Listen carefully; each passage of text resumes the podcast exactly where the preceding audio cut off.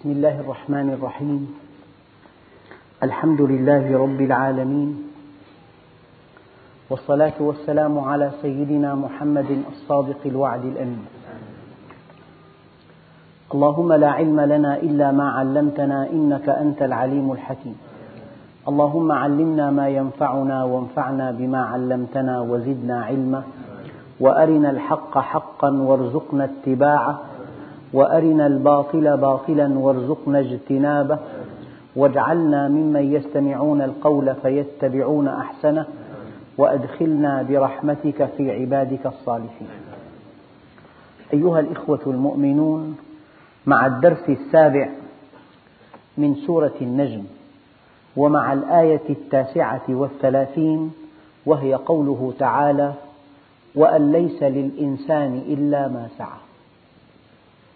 هذه الآية أيها الإخوة أصل من أصول الدين أي أن الإنسان لا يمكن أن ينال ثواب عمل لم يفعله كما أنه لا يمكن أن ينتقص من عمله عمل فعله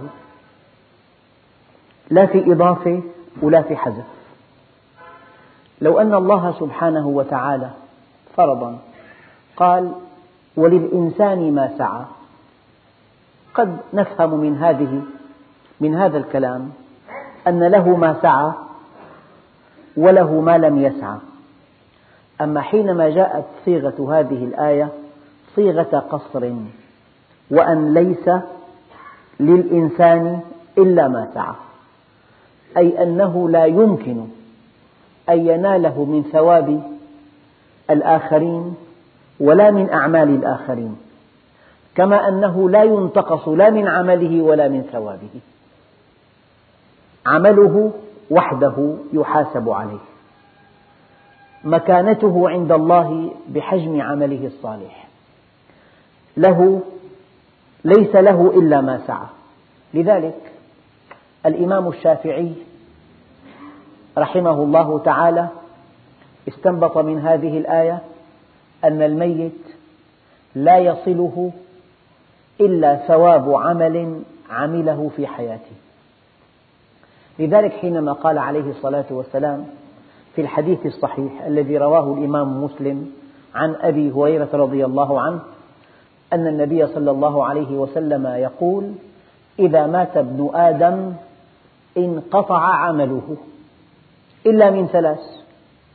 صدقة جارية وعلم ينتفع به وولد صالح يدعو له. والثلاثة من سعيه قبل أن يموت.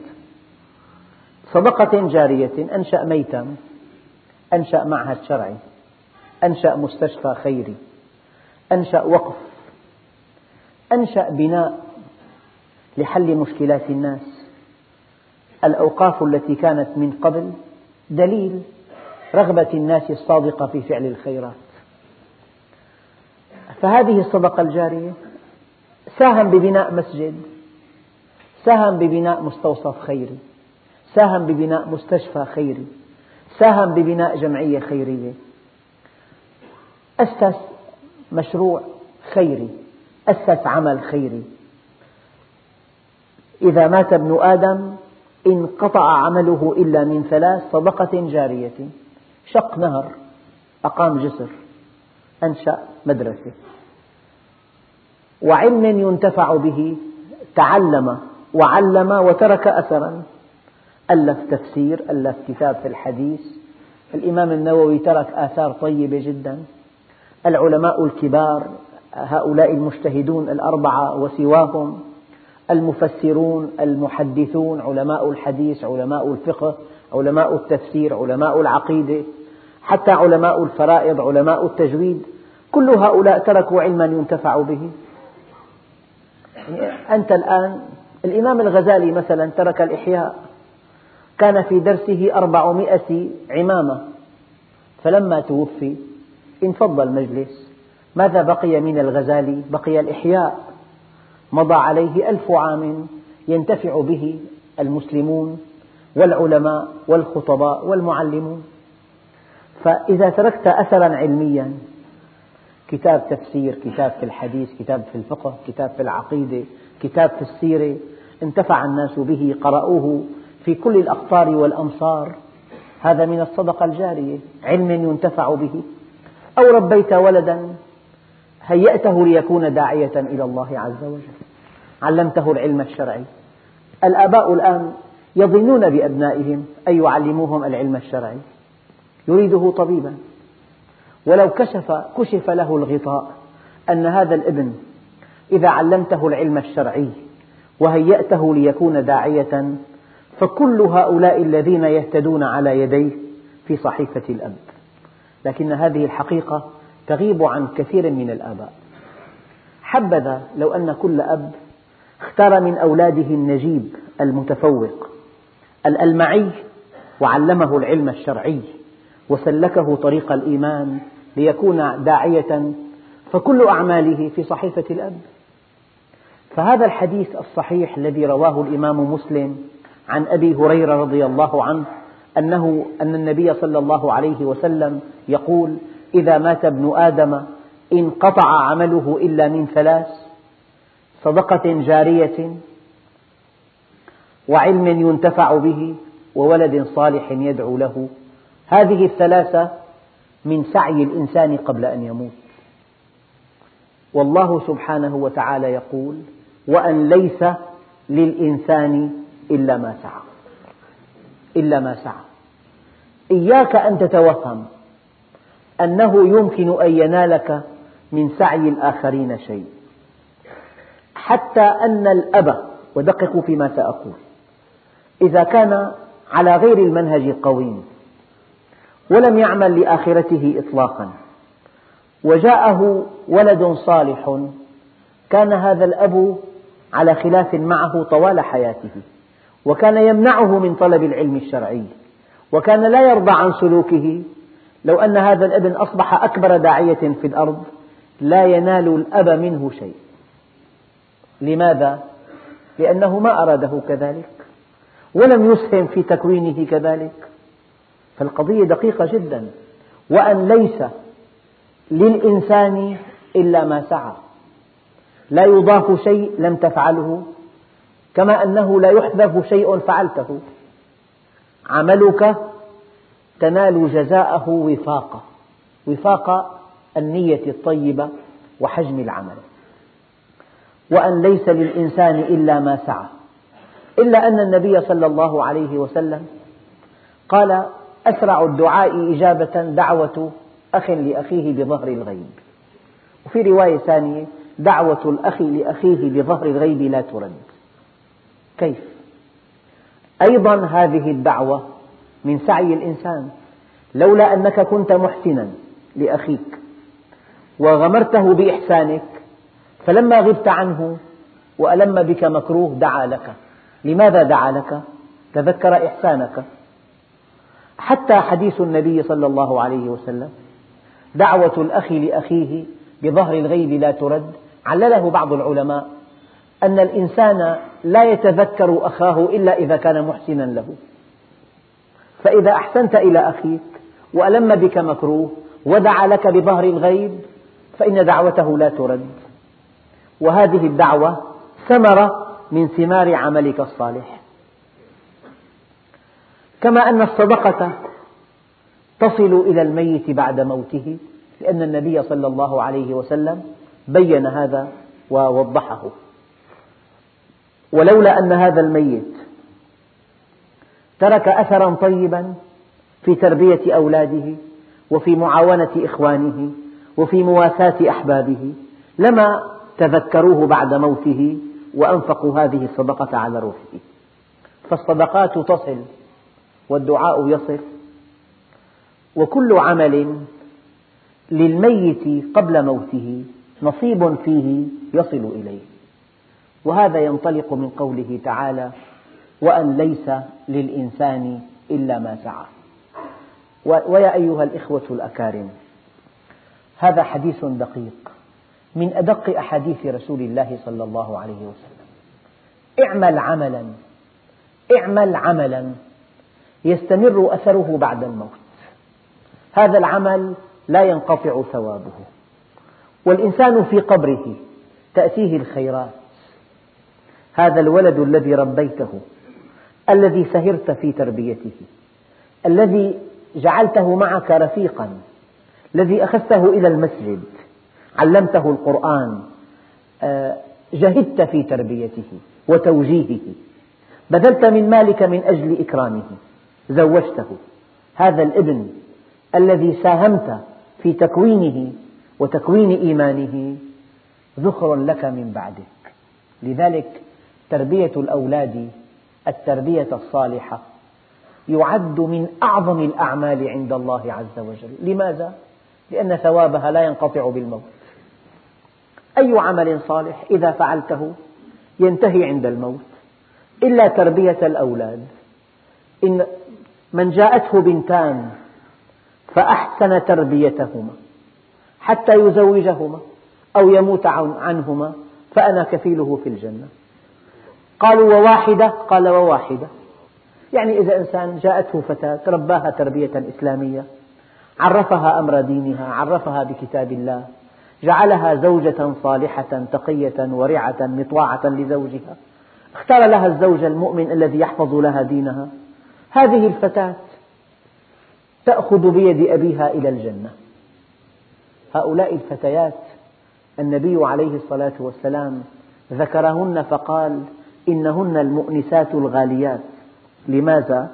لأن كل فتاة في البيت ودققوا فيما سأقول يمكن أن تكون سببا في دخولك الجنة.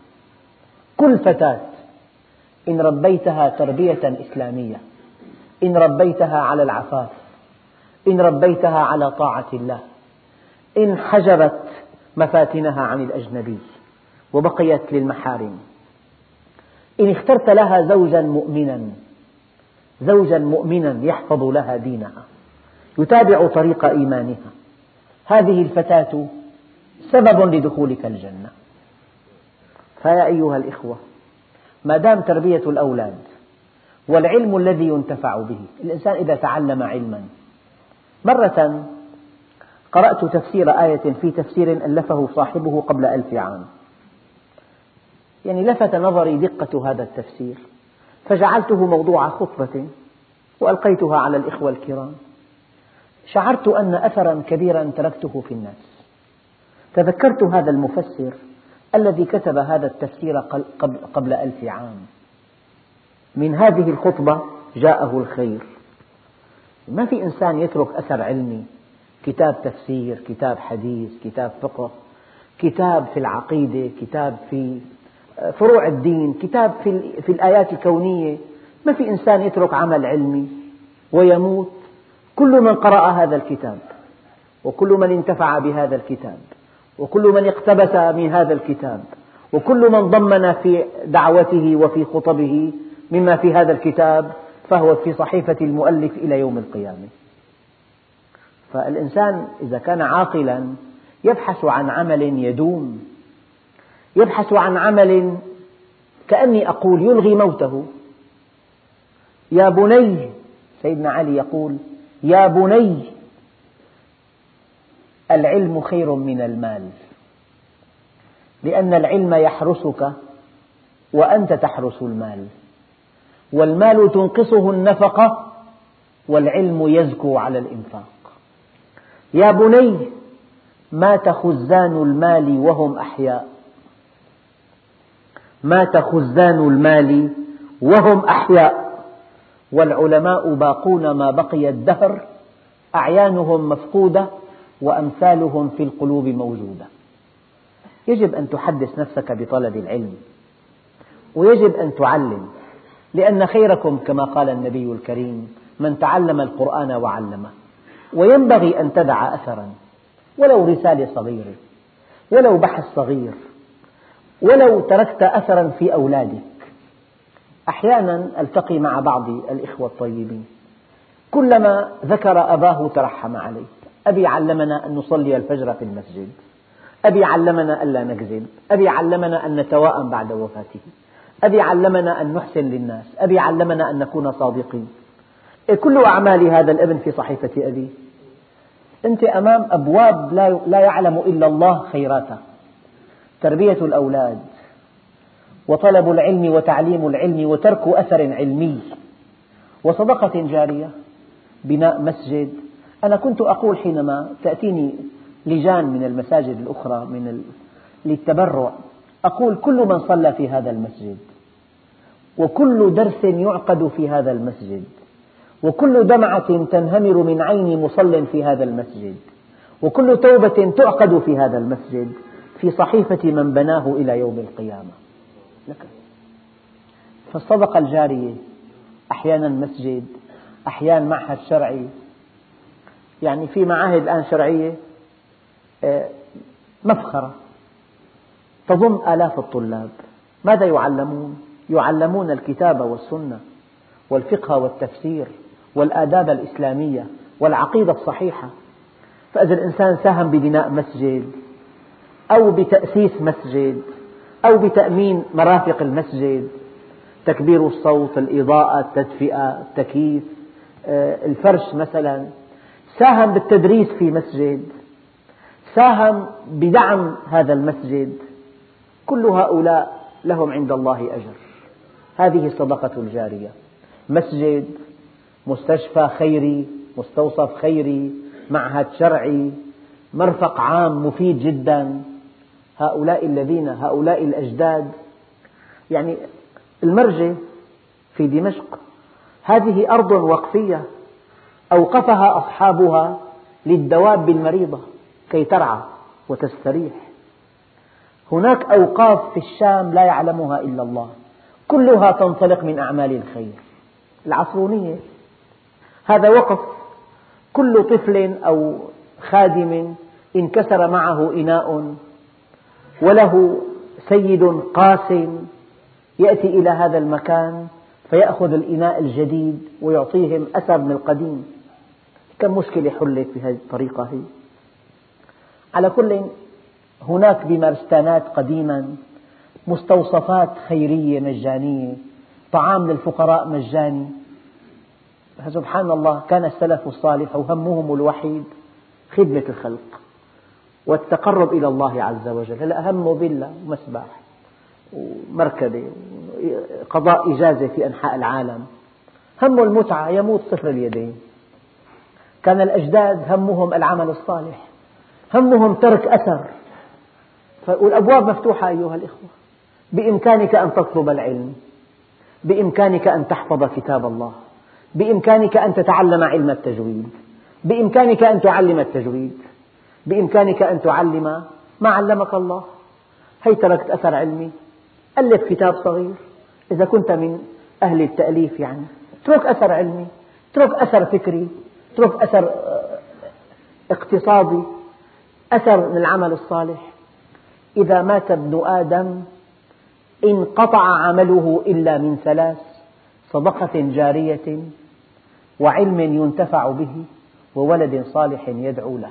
في واحد ما عنده ابن هذا الابن يجب أن تفكر تفكيرا مليا أن تجعله داعية.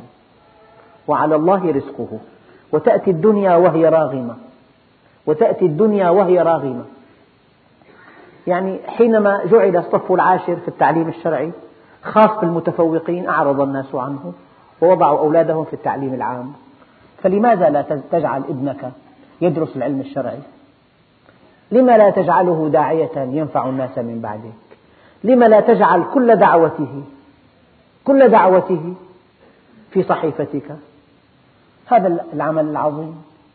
يعني الأعمال كثيرة جدا أما ربنا عز وجل قال ومن أحسن قولا ممن دعا إلى الله وعمل صالحا وقال إنني من المسلمين. خالق الكون يقول لك إن أعظم عمل عندي على الإطلاق أن تستقيم على أمري وأن تدعو لي. ومن أحسن قولا ممن دعا إلى الله وعمل صالحا وقال إنني من المسلمين. لازم تفكر جديا طيب هذه المساجد من يتولى أمرها؟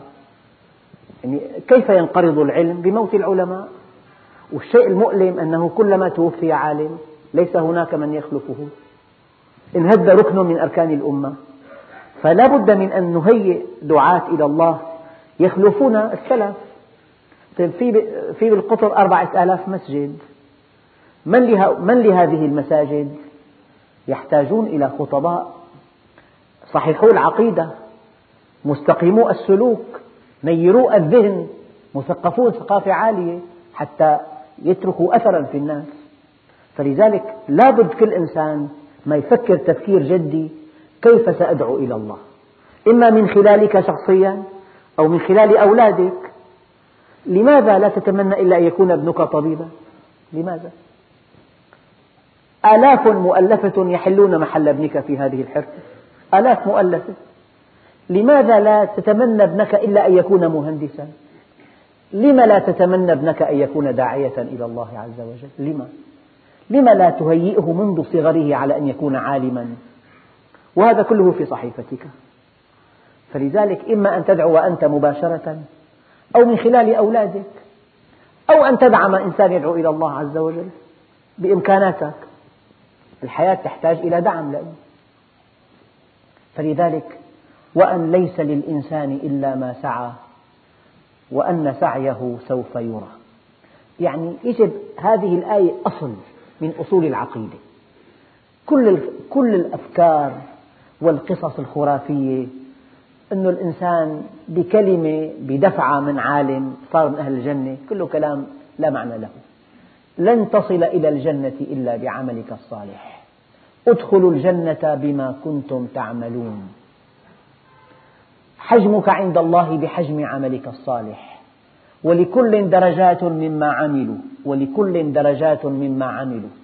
فيا أيها الإخوة الكرام هذا الحديث مبني هو محور هذا الدرس. إذا مات ابن آدم انقطع عمله إلا من ثلاث. اختر من بين أولادك النجيب المتفوق الألمعي. قل هذا سيكون داعية إن شاء الله. أدخله المعاهد الشرعية. الحمد لله عندنا معاهد شرعية. والشهادة التي ينالها طالب المعهد الشرعي تعادل الشهادة العامة تماما. الذي يحمل ثانوية شرعية يدخل أي فرع بالجامعة.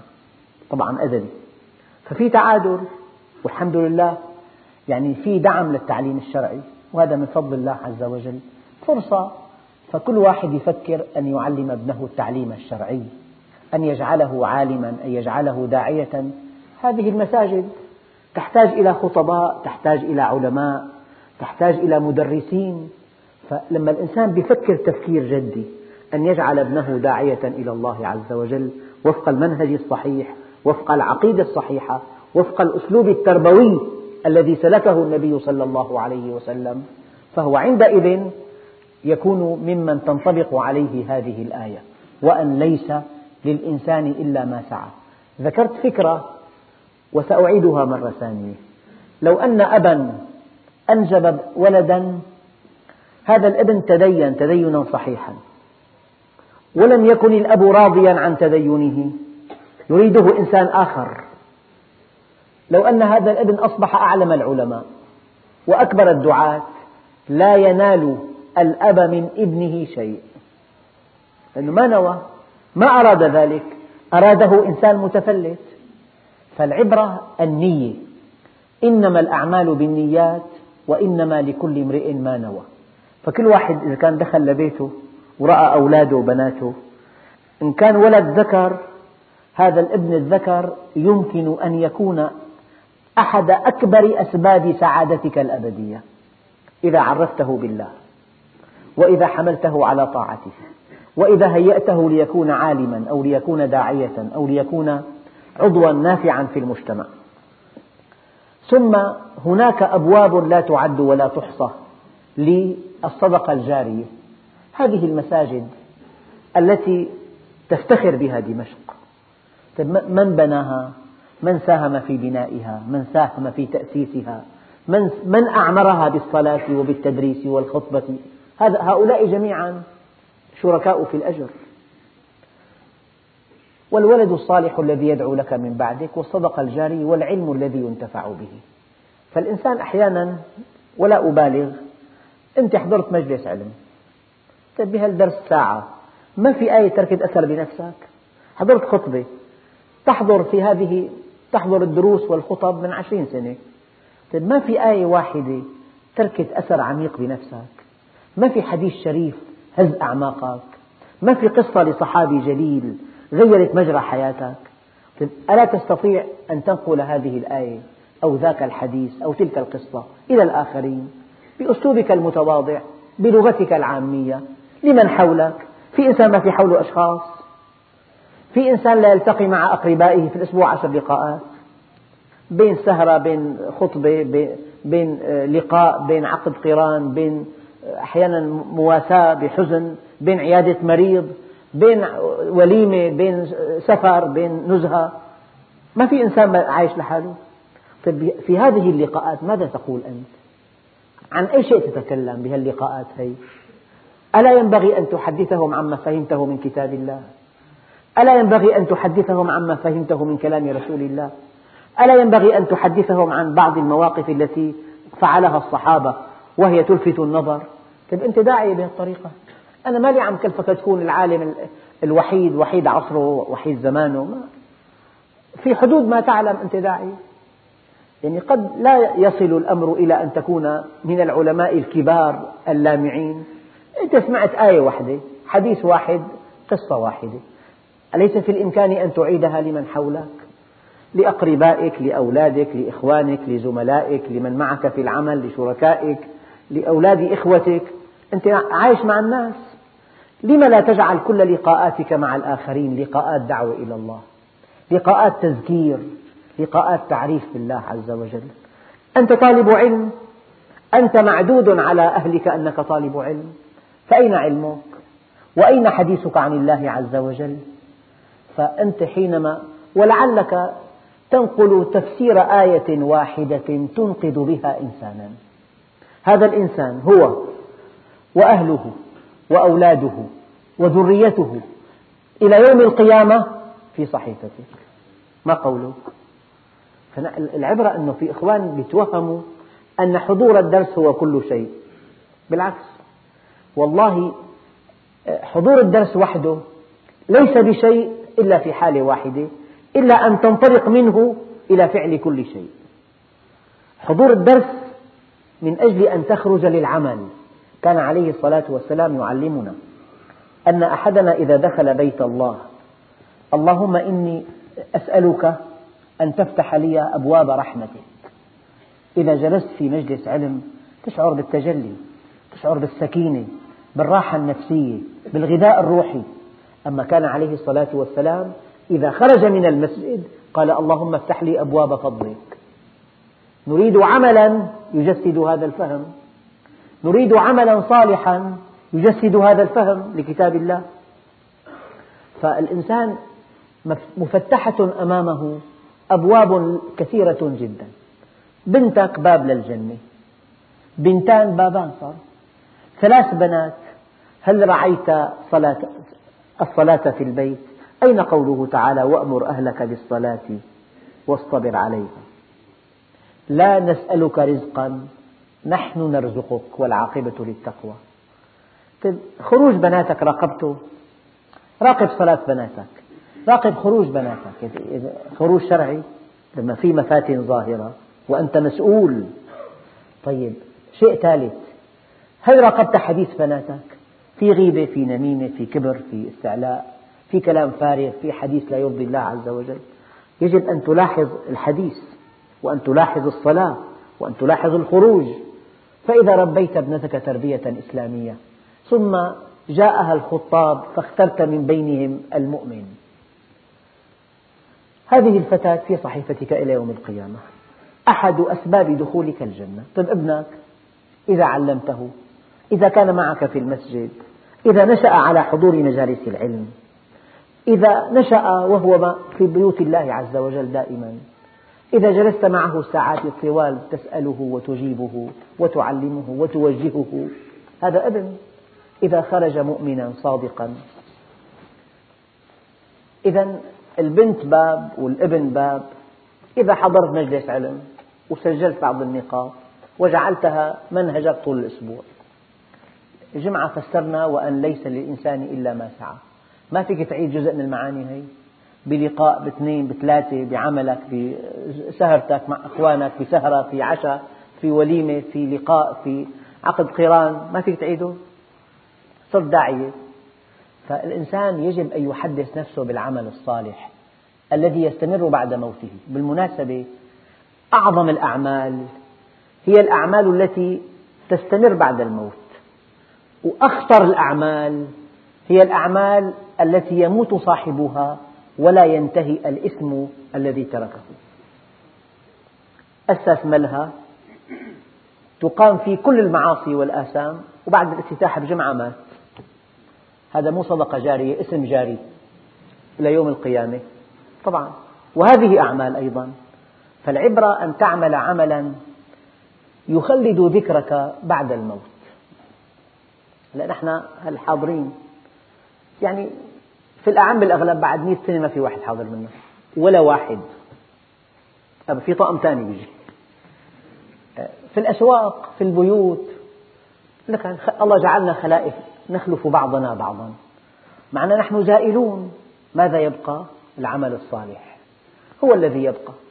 هو الذي يرفعنا عند الله عز وجل. أما ماذا أكلنا؟ ماذا شربنا؟ أين سكننا؟ مساحة البيت؟ تزيين البيت؟ هذا كله زائل. لكن العلماء الكبار المصلحون الكبار القادة الكبار تركوا بصمات واضحة في الحياة. من منا لا يذكر سيدنا صلاح الدين الأيوبي كيف رد أوروبا بأكملها؟ وحرر هذه البلاد من الغزاة الأجانب. من منا لا يذكر سيدنا عمر بن الخطاب؟ هؤلاء الصحابة الكرام هؤلاء الذين تركوا بصمات واضحة في المجتمعات. كل إنسان بحسب إمكاناته يمكن أن يدع بصمة. يعني أنا مرة أخ قال لي أنا أستيقظ قبل الفجر دائما. قال لي والدي علمني على هذه الطريقة.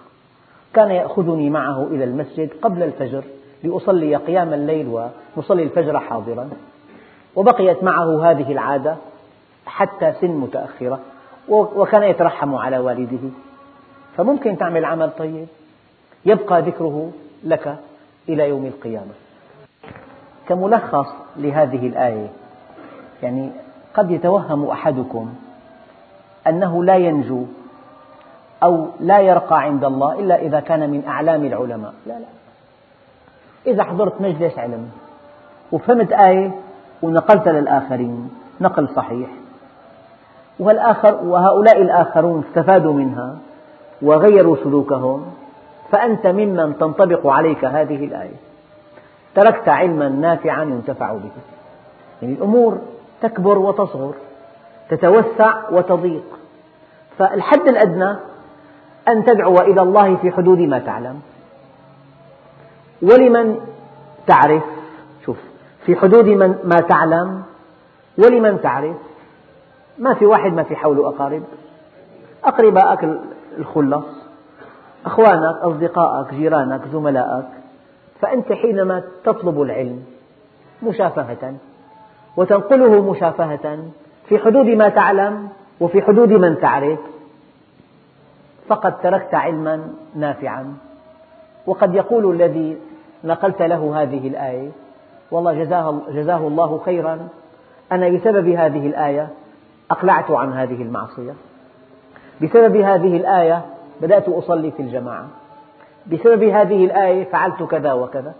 فهي واحدة. أحيانا الإنسان لا يحسن نقل يعطي شريط مثلا. وهذا الشريط في خير كبير. كمان أنت نقلت العلم بهذه الطريقة. هي. نقلته. وانتفع به. وفي صحيفتك. ولك أجر كبير. فترك العلم النافع باب واسع جدا. بإمكان كل واحد حضران هذا الدرس يكون له نصيب منه. أو علم ينتفع به. إنسان ساهم بتنظيف مسجد. فقير ما معه شيء. في لنا أخوان الله يجزيهم الخير. يعني نظفوا السجاد اشتغلوا فيه شهر. حتى صار سجاد نظيف. هذا خدمة بيت الله خدمة عظيمة جدا جدا عظيمة. فالإنسان بيقدر يساهم بتنظيف بتأمين مرافق المسجد أحيانا تصليح كهرباء تأمين تدفئة تأمين تهوية تكبير صوت تنظيف مسجد. هي صدقة جارية.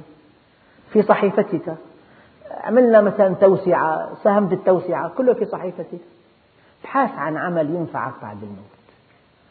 أو ولد صالح اللي عنده ابن اللي عنده أخ صغير أخذه معه على المسجد قدم له هدية حببه بالمسجد آه، عاملوا معاملة خاصة جلبوا لنفسه.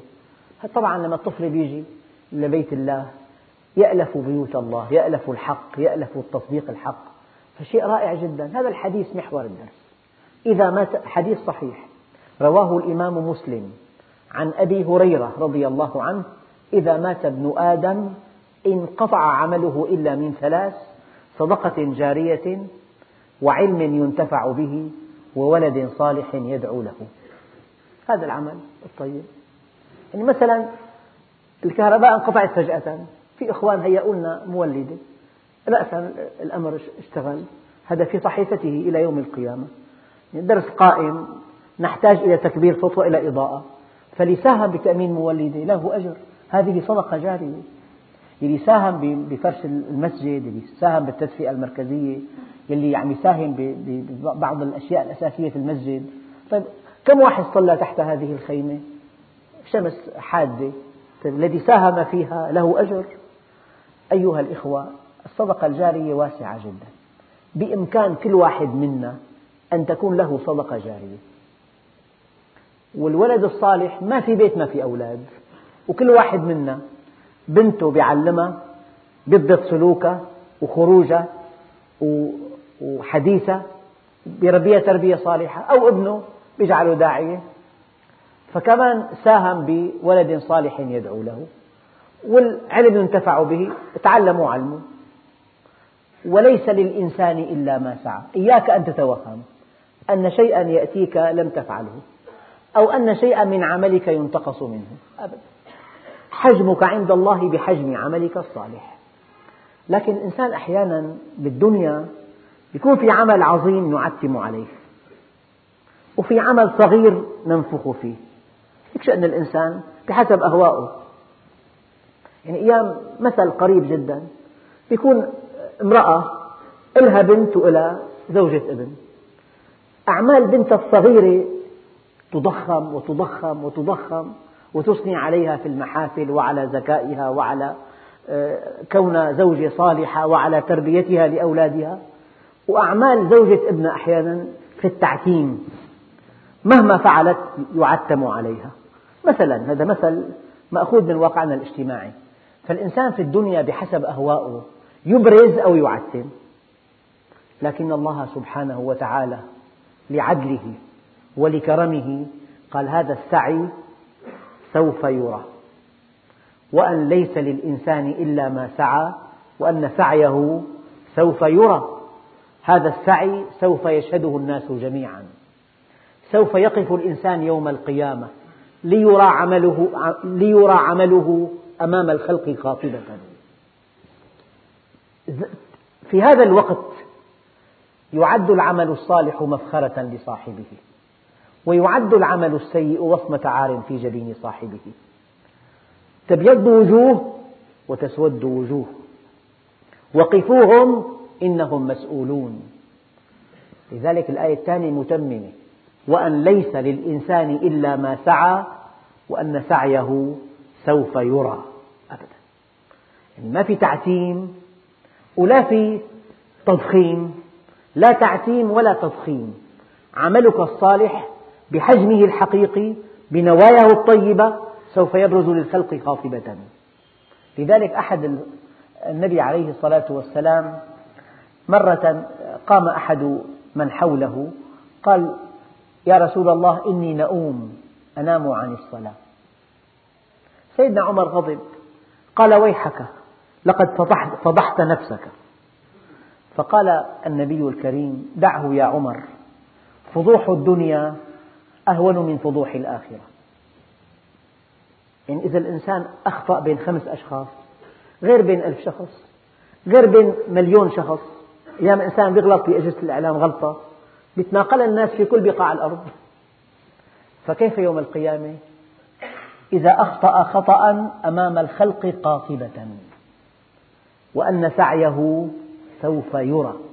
سيقف الأنبياء سيقف العلماء سيقف الدعاة سيقف المدعوون سيقف المجرمون كل بحسب عمله. وأن سعيه سوف يرى. الإنسان أحيانا بذكاء وطلاقة لسان وقوة بيان يقلب الحق إلى باطل والباطل إلى حق. يوم القيامة ماذا يقول الله عز وجل يوم نختم على أفواههم وتكلمنا أيديهم وتشهد أرجلهم؟ فالآية الثانية خطيرة جدا. وأن ليس للإنسان إلا ما سعى وأن سعيه سوف يرى.